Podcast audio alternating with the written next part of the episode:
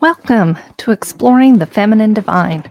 I'm your host, Ramona Sidaway, and this is episode number one. We discuss all things related to the feminine divine, mostly within the context of the restored Church of Jesus Christ. Such topics may or may not include the Heavenly Mother, the true and revealed understanding of pa- the patriarchal order, marriage within the patriarchal order, the masculine and feminine as they are meant to work together, and last but not least, the divine purpose, mission, and destiny of women. Today's date is October 5th, 2020. So let's dive in.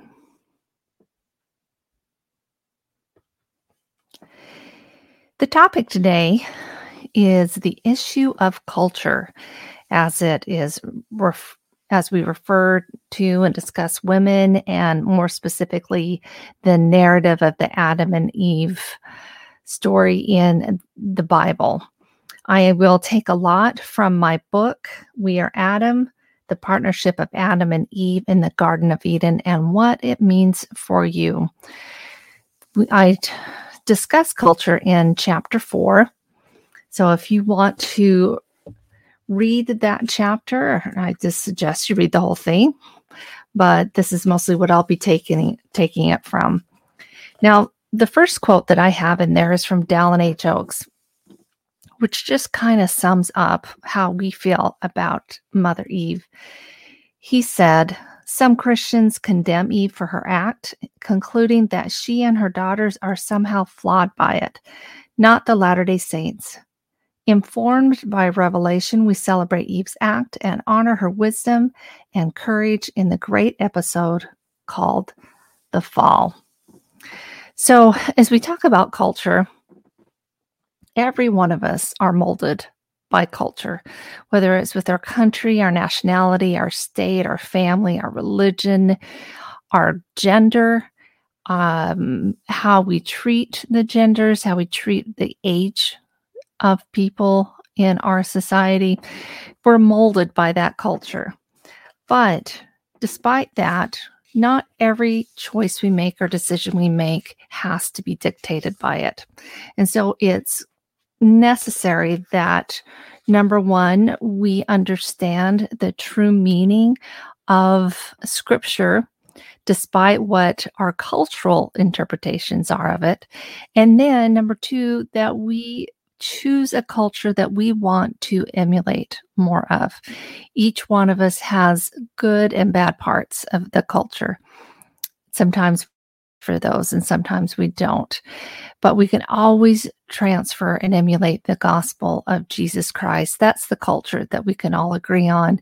And um, this culture actually elevates women the restored church of Jesus Christ of Latter day Saints and Jesus Christ in his day, he had a much different view of women and treated them much differently than the mainstream culture of his day.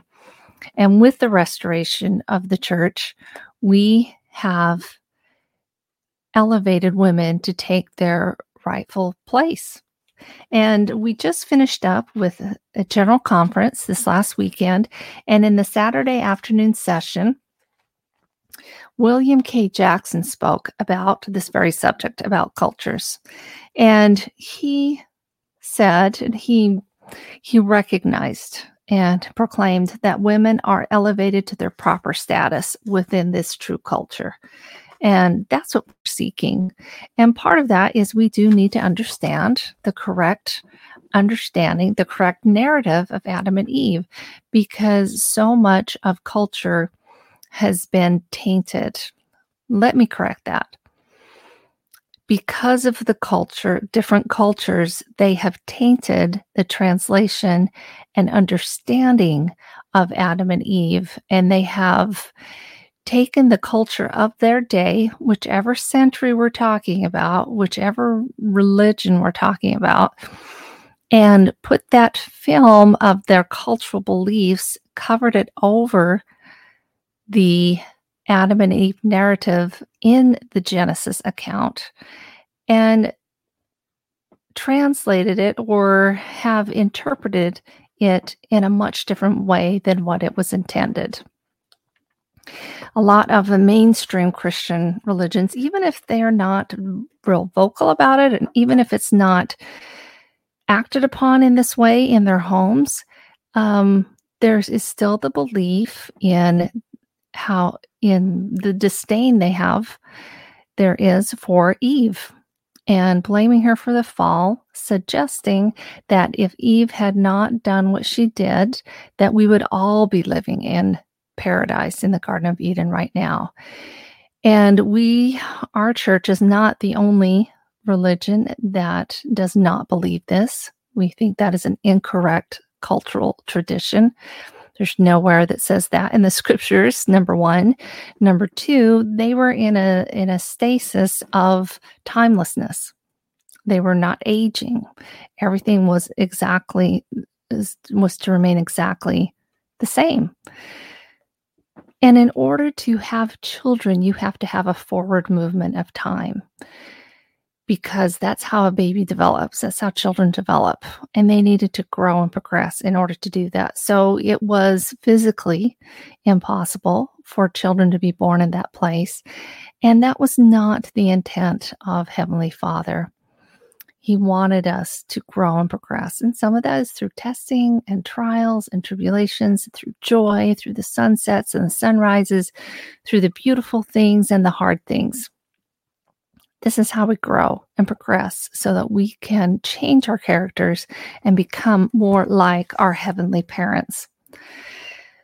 So, as we talk about that, and, and I bring up a lot of this in my book, how I go through a lot of the Hebrew original words and how, if when translated differently, that it brings a lot more light onto the story, onto the narrative, and has a much clearer understanding of both Father Adam and Mother Eve. And with that, it gives us a better understanding of ourselves and of the opposite gender.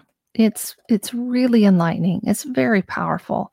And part of what the Adam and Eve narrative was trying to express was the unity that Heavenly Father wanted between the two of them. Not for them to be exactly the same, but to take their individual divine purposes and mesh them together to make to create something very very powerful something very beautiful so part of what i gathered in my research is when i went back through and studied a little bit about the history of Jesus Christ and talked about the history of the Relief Society, which is, by the way, the lar- largest female organization in the world, not just the United States, in the world. This is something very powerful. So in 1842, there was a group of inspired Latter day Saint women who wanted to create a charitable organization. Now, remember, we're working within the culture of the day. And in that culture, those were extremely popular. And so it was very normal and uh, for these women to want to do this, to create this charitable organization within the church structure. They brought this idea to Joseph Smith, and he was so inspired. And he didn't want them to just be a charitable organization in the sense of he sought to amplify this good idea into something greater.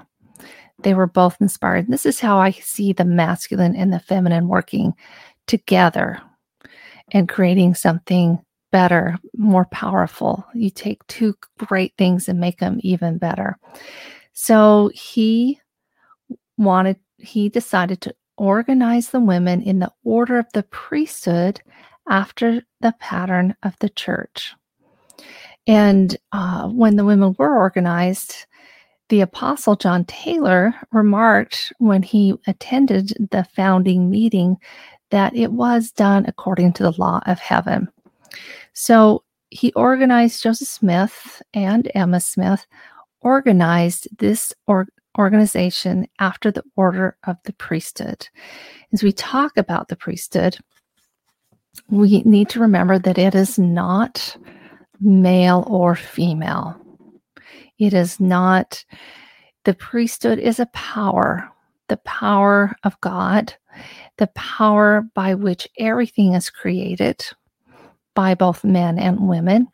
Men in the Church of Jesus Christ currently are ordained to the priesthood, but both men and women have the power in the priesthood. It is a power and it functions differently based upon the covenant or based upon what it is we're trying to do, what it is we're trying to create and organize. So, um, that is a really important concept to remember. And I highly recommend that, especially women, study about the priesthood, study what it really is, and your eyes will be enlightened. And you pray about it and listen to the Spirit. Um, at that time, in the time of Joseph Smith, it it was a time where culturally men were expected to take responsibility for the physical and spiritual welfare of women. So, what Joseph Smith taught his congregations was revolutionary. He taught them that men and women were responsible for their own sins. And this was extremely revolutionary in that day and age he was calling upon the true powers of heaven and the true order of heaven. That's the way it is. We are equal. We both have divine destinies, and our divine missions are meant to work together. So, that in and of itself was amazing. So, as we go back to the narrative of Adam and Eve, we have to remember that when the Bible, especially the King James Bible, was translated, we got to remember that um, they took a repeatedly translated scripture, which is the Bible, and covered it within their European based view, the culture of the day, which was women were in a lesser and lower status. That's that was the culture. That didn't mean it was true. It just meant that was the culture they held at that time. And so what they did was they took their culture and put that like a film on top of the Adam and Eve narrative and they viewed that template through that heavily clouded film of what they felt women's status, mission, purpose was.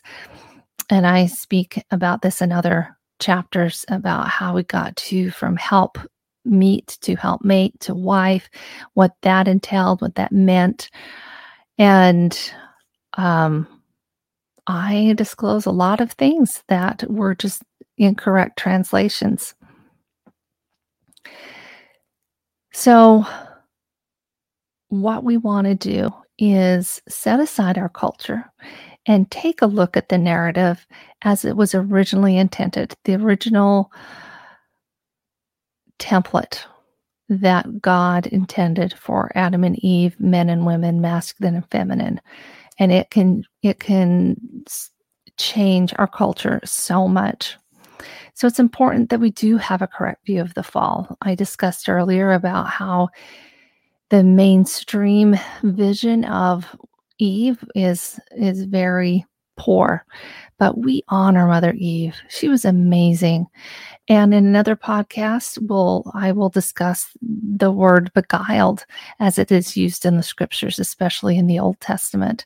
And you'll be amazed at what that word really means. But that's a little teaser, a hint for a future podcast. So, why do we need to have a correct view of the fall? Well, as we have it now, um, if we are just to view it as the uh, mainstream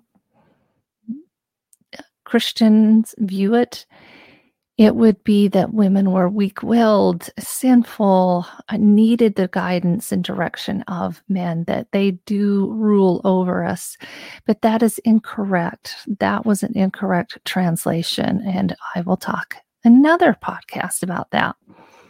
So, in order for us to take our rightful place, our status, both men and women need to understand that true view, the correct view of the fall, and how beautiful Mother Eve is and was, and what she did was amazing and brave and so much like Christ. And what Father Adam did, his his, his story is not left out of this at all. And so they were much more,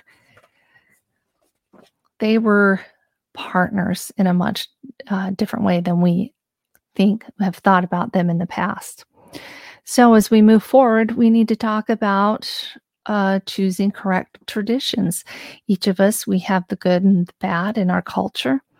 And we, the true culture that we need to pick from, we, we pick the good things from our own culture and we need to discard the bad and pick up the culture of Jesus Christ, the gospel of Jesus Christ. Jesus Christ is a, the true champion of women. He, the way he treated women and talked about women and included them as his disciples was rev- revolutionary in his day. And he is a true champion of women. So,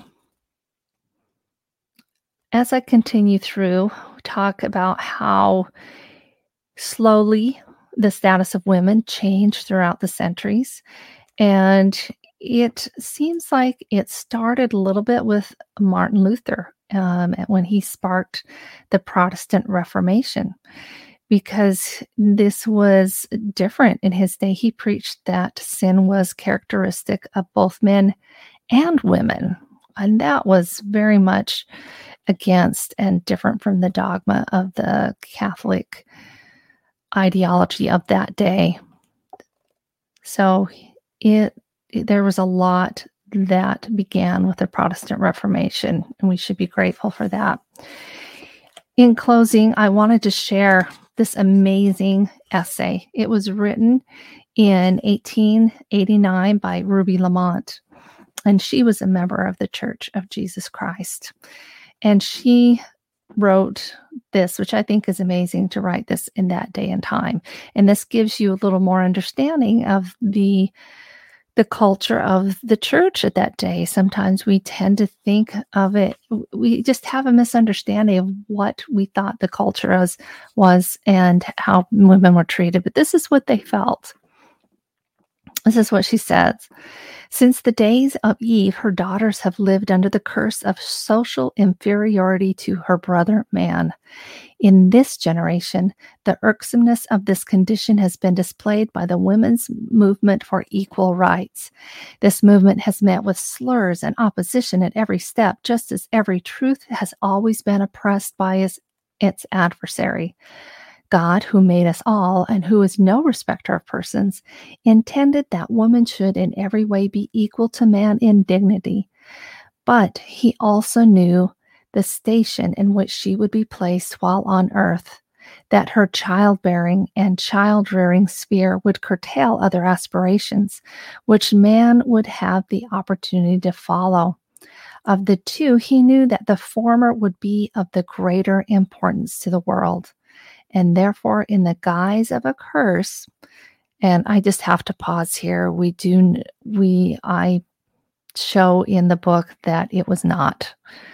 Eve was never cursed. Adam was never cursed. If you read my book you'll find out what was cursed. I continue.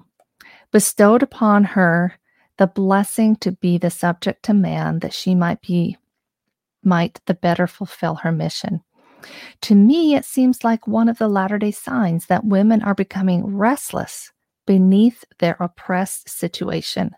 The world's record will soon be finished, and when the millennium shall set in and the curse be removed, I write with confidence, for I firmly believe that our Heavenly Father loves His daughters just as well as He loves His sons, and that He does not desire the glorification of one at the sacrifice of the happiness of the other. So she did talk about the curse. There is no curse upon the woman. That was another cultural implantation on on that narrative and if you read that script the scriptures carefully you'll find that, that there was not a curse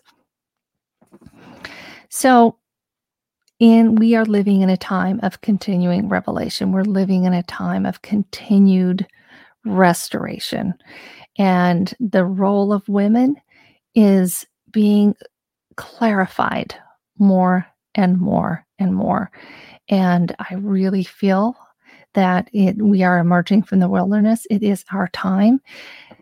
The emergence from the wilderness came, began with the restoration of the priesthood. This is the bottom line. We could not have our rightful status, our rightful elevation without the priesthood. So, well, that's it for today. So please hit the subscribe button below. New podcasts will be every Friday morning, 10 a.m. sharp. Sisters and brothers, it's our time. We are finally emerging from the wilderness to a better understanding of our divine purpose, mission, and destiny. Thank you for joining me. Until next time.